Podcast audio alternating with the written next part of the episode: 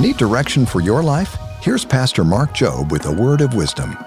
You may not quite understand. You've been laid off from your job and you may think it's the worst thing in the world that's ever happened to you. And maybe you're frustrated because you feel like it's unjust and you want to panic because you feel like, hey, what's going to happen in the future and I'll never get a job. And you feel like your life is over because you don't quite understand what's happened to you.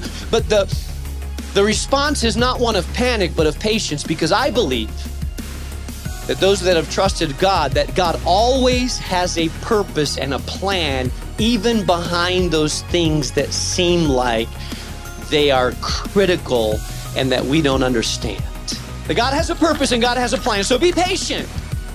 Mark Jobe is the author of What Now? How to Move into Your Next Season. Learn more at boldstepsradio.org.